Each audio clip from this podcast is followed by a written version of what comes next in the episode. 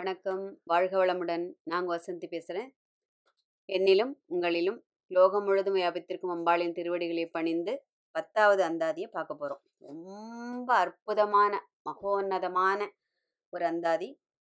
அதாவது நித்திய பிரார்த்தனைக்கு தினப்படி இது சொல்லுவதால் இன்னும் மனசு தூய்மையடையும்.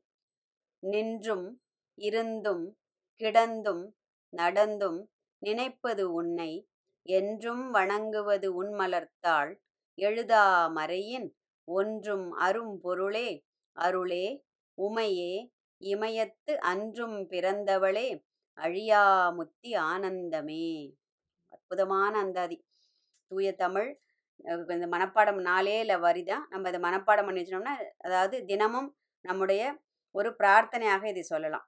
அதாவது நான் நடப்பதும் உன்னுடைய கோயிலில் எங்கே நடந்தாலும் படுத்துனாலும் உட்காந்துட்டாலும் எழுந்துண்டாலும் அதாவது தைலதாரி. இதுக்கு முன்னாடி நம்ம பார்த்தோம் இல்லையா? எந்த நேரமும் உன்னுடைய நினைப்பு என் நெஞ்சில் நிலைத்திருக்க வேண்டும் அப்படின்னு சொல்லிட்டு அம்பாள்கிட்ட கேட்குறாரு எப்படி சொல்றார்? நின்றும். நின்னுண்டும். உட்காந்துருக்கும் போதும் படுத்துன்னு இருக்கும் போதும் நடந்துன்னு இருக்கும் போதும் உன்னையே நினைக்க வேண்டும். எது? அதாவது என்றும் வணங்குவது உன் மலர்த்தாள் எப் எப்பவும் எந்த நேரமும் அம்பாளோட திருவடிகளை தியானம் பண்ணிகிட்டே இருக்கணும். அந்த பொற்திருவடி தாமரைகள் மட்டும்தான் நமக்கு அந்த என்ன சொல்லுவோம் வாழ்க்கையின் ஒரு உயர்நிலையை உயர்கதியை அளிக்கக்கூடிய ஒரே ஒரு மோட்ச சாதனம் அம்பாளின் திருவடி அப்படிங்கிற அந்த எண்ணத்துல. அதாவது இந்த அன்பு இந்த காதல் பக்தி இதெல்லாம் யாரும் சொல்லி கொடுத்து வர்றது கிடையாது. இது நம்ம படிச்சும் தெரிஞ்சுக்க முடியாது. ஒரு படிச்சாலோ இல்லை ஒருத்தர் சொல்லி கேட்டாலோ இல்லை ஒருத்தரை பார்த்து இது அவளை மாதிரி நம்ம வந்து நான் காதல் பண்ணணும் அவளை மாதிரி நான் பக்தி பண்ணணும் அவளை மாதிரி நான் வந்து என்ன சொல்லுவோம் அன்பு பண்ணணும் அப்படின்னு சொன்னோம்னா அப்படிலாம் வராது இல்லையா? அது எல்லாருக்கும் தெரியறது தான் அனுபவத்தில் அதாவது அந்த அனுபவித்து அறிந்தால் மட்டுமே உணரக்கூடிய ஒரு அனுபவம். அதுதான் கண்ணதாசன் அழகாக சொல்லுவார்.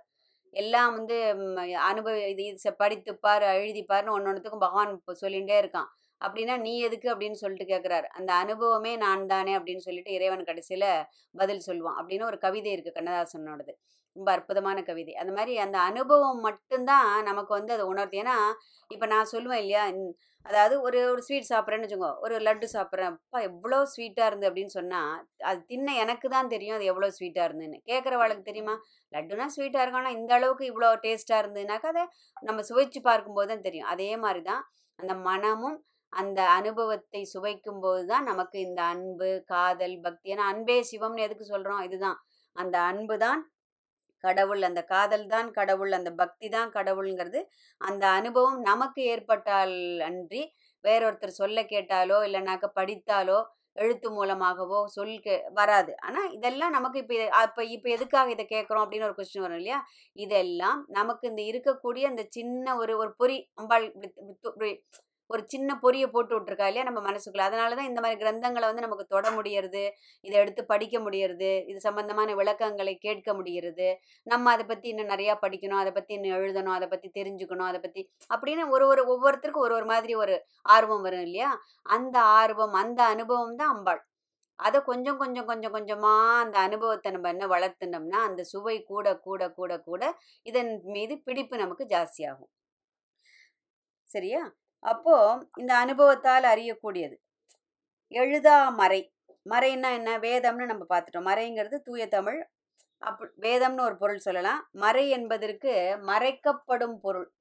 அதாவது ரகசியம் மந்திரம் அப்படின்னு பல அர்த்தங்கள் உண்டு. அதாவது குரு மூலமாக சொல்ல கேட்டு அதுதான். முன்னாடிலாம் வந்து இந்த மாதிரி நம்மள மாதிரிலாம் வந்து நோட் புக்கில் எழுதியோ இல்லைன்னா ஆன்லைன் கிளாஸோ அதெல்லாம் கிடையாது இல்லையா? முன்னாடி ரிஷிகளும் முனிகளும் எப்படி என்ன பண்ணினா இதை அதாவது பகவானுடைய அந்த இது ஆக்ஞைப்படி அவர்கள் காற்றில் கலந்திருக்கும் அந்த மந்திர ஒளியை கிரகித்து அவர்கள் எழுதி வைத்தது தான் வேதம் அப்படின்னு சொல்லிட்டு சொல்கிறோம் இல்லையா?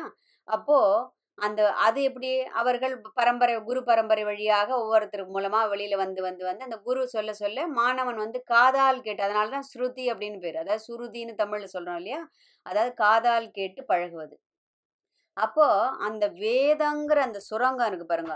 அதுல தேடி தேடி தேடி தேடி கண்டுபிடிக்கக்கூடிய ஒரு அரிய பொருளாக இப்போ வந்து தங்கம் இருக்கு. தங்கத்தை வந்து கண்ணால நேராக பார்த்துட முடியுமா? இல்லை. அந்த கறி அதாவது அந்த கோல் மைன்னு சொல்றோமே அந்த கறி சுரங்கத்துல தான் அதை எடுத்து அதுலேருந்து தான் தங்கத்தை தனியாக அதே மாதிரி வைரக்கல். வைரம் வந்து சாதாரண ஒரு கல்லை பட்டி தீட்டி தீட்டி தீட்டி தீட்டி தீட்டி தீட்டி வைரமாகிறது. அதுலேயும் வசத்தியான வைரம்லாம் எவ்வளவோ இருக்குது அந்த மாதிரி ஒரு சாதாரண பொருள்களுக்கே மெட்டீரியலிஸ்ட் திங்க இவ்வளவு இது இருக்கும்போது அம்பாள் வந்து கிடைத்தற்கரிய ஒரு பொருளாக இருப்பதால் அவள் எழுதாமறையின் ஒன்றும் அரும்பொருளே அருமையான அரிய பொருள். அதாவது அதுதான் அந்த இடத்துல அரும்பொருளே அதாவது லலிதா ஸ்தவரத்னம் அப்படிங்கிற புக்கில் என்ன சொல்லியிருக்கான்னா அம்பாள் வந்து இந்த சிந்தாமணி கிரகத்தில் இருக்கா இல்லையா? அவளோட வாசஸ்தலம் எது?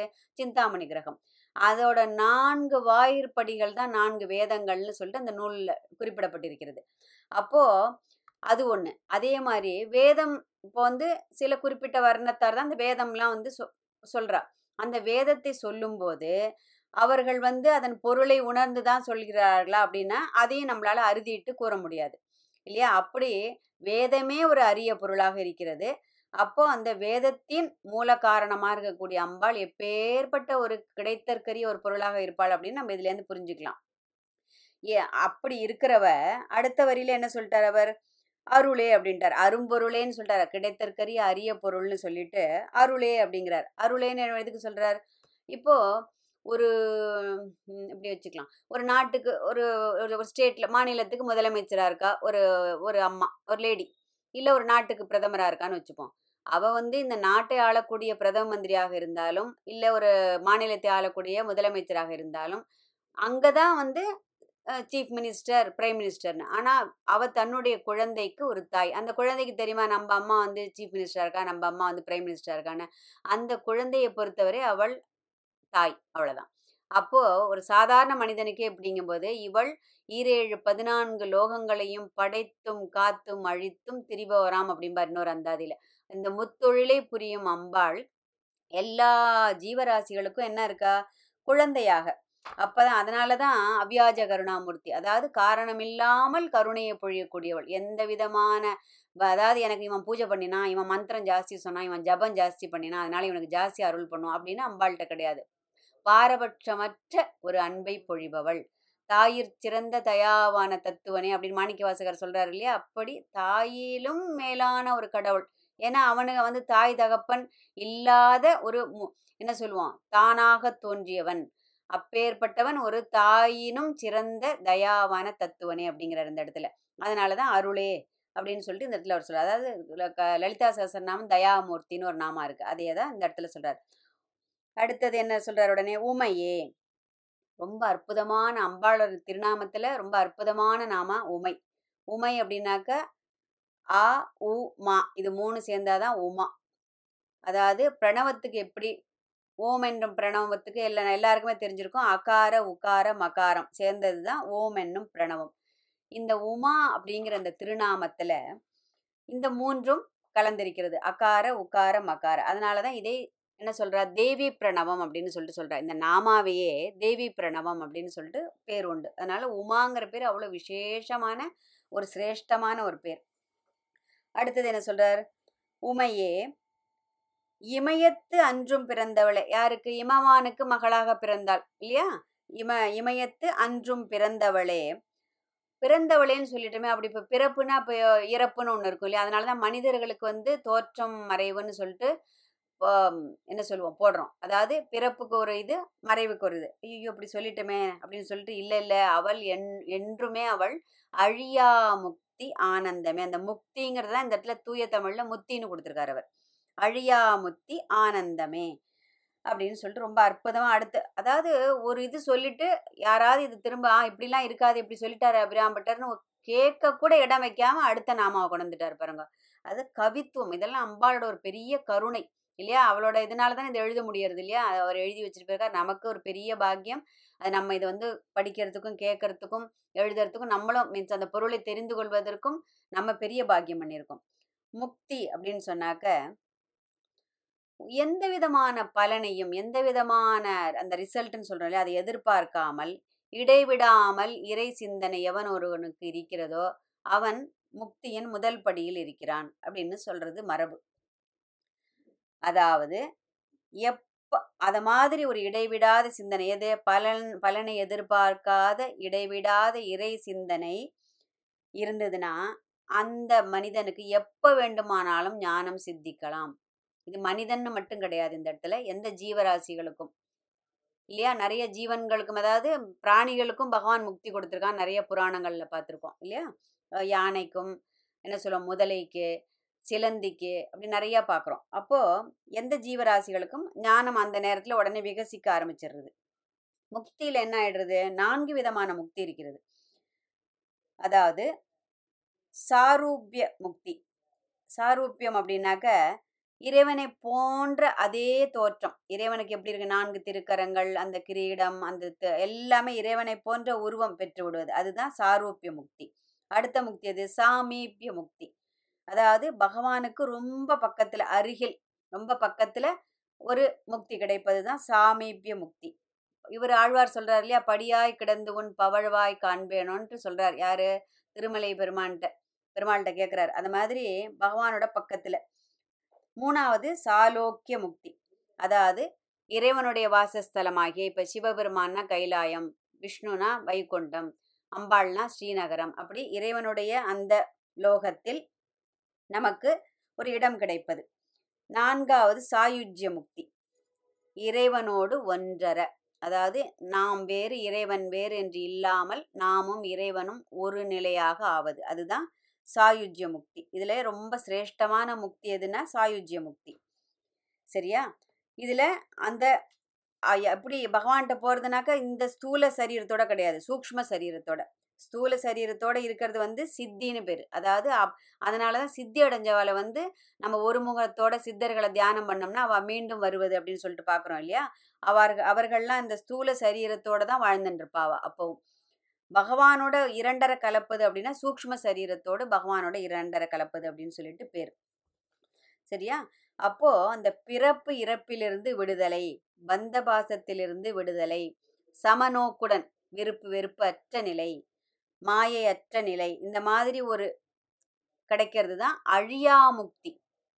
ஏன்னா சில முக்தி வந்து திரும்பவும் பிறப்பெடுக்கிறதுக்கு வழிவகுத்துரும் நமக்கு. இது அழியா முக்தி அப்படிங்கிறார் இதெல்லாம் இல்லாத அந்த பேரானந்தமயமான அந்த பிரம்மானந்தமயமான அது மாதிரி கிடைக்கக்கூடிய ஒரு அழியா முக்தி அப்படின்னு சொல்லி. ஏன்னா சிற்றின்பம் அப்படின்னா இன்பம் துன்பம் ரெண்டுமே மாறி மாறி மாறி வந்துட்டே இருக்கும்.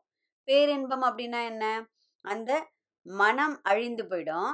ஆனா ஆத்மா அனுபவிப்பது நிரந்தர ஆனந்தம். மகிழ்ச்சி கிடையாது. மகிழ்ச்சி தான் இன்ப துன்பமா இருக்கும்போது கிடைப்பது மகிழ்ச்சி. ஏன்னா ஒரு நேரம் சந்தோஷம் இருக்கும் அடுத்த நேரம் ஏதாவது ஒரு காரணத்தினால துக்கம் வரும் வெறுப்பு வரும் சோகம் வரும் கோபம் வரும் ஏதாவது ஒரு குணம் மாறிண்டே இருக்கும். அது மகிழ்ச்சி. ஆனந்தம் அப்படிங்கிறது தான் நிரந்தர ஆனந்தம். அது மனம் அழிந்த நிலை மனமற்ற நிலையில். மனசு இருந்தால் எண்ணங்களோட குவியல் இப்படியே நடந்துட்டு இருக்கும் இல்லையா? நம்ம இப்போ அந்த தாட் ப்ராசஸ்ன்னு சொல்கிறோமே அது. அப்போ இந்த இடத்துல அதாவது அன்பே சிவம் இறைவனும் நாமும் ஒன்று அப்படிங்கிற அந்த இது. லலிதா சகசநாமம் என்ன சொல்றது? முக்தி ரூபிணி அப்படிங்கிறது அம்பாளை அப்போ அந்த மாதிரி ஒரு பேரானந்த நிலை அந்த மாதிரி ஒரு பேரானந்த அதாவது பலனை பற்றி சிந்திக்காமல் எப்பொழுதும். ஏன்னா பொதுவாக ஒரு பழமொழியே உண்டு. சொல்லி தெரிவது காமம் சொன்னாலும் தெரியாதது க- பக்தி. அப்போ அந்த பக்திங்கிறது அம்பாளோட அனுகிரகத்துல இந்த மாதிரி ஒரு பேரானந்த நிலையாக மாற வேண்டும் என்ற பிரார்த்தனையோடு உங்களிடமிருந்து இந்த விடைபெற விடைபெறுகிறேன். அடுத்த அந்தாதி வந்து நம்ம என்ன பார்க்க போறோம் அப்படின்னு சொன்னா பதினொன்னாவதுல சரணாரவிந்தத்தின் அருமையும் பெருமையும். அம்பாளோட திருவடிகளை பத்தி ஏன்னா அம்பாள் திருவடிகளை பத்தி சொல்லி மீண்டு வருவதற்கு இந்த ஜென்மம் போதாது. அப்படி ஏன்னா நமக்கு முன்னாடி இருக்கிற மகனியர்கள்லாம் அப்படி எழுதி வச்சுட்டு போயிருக்கா. ஸோ அடுத்ததுல அதை பார்க்க போறோம். சரியா? சரணாரவிந்தத்தின் அருமையும் பெருமையும். வாழ்க வளமுடன்.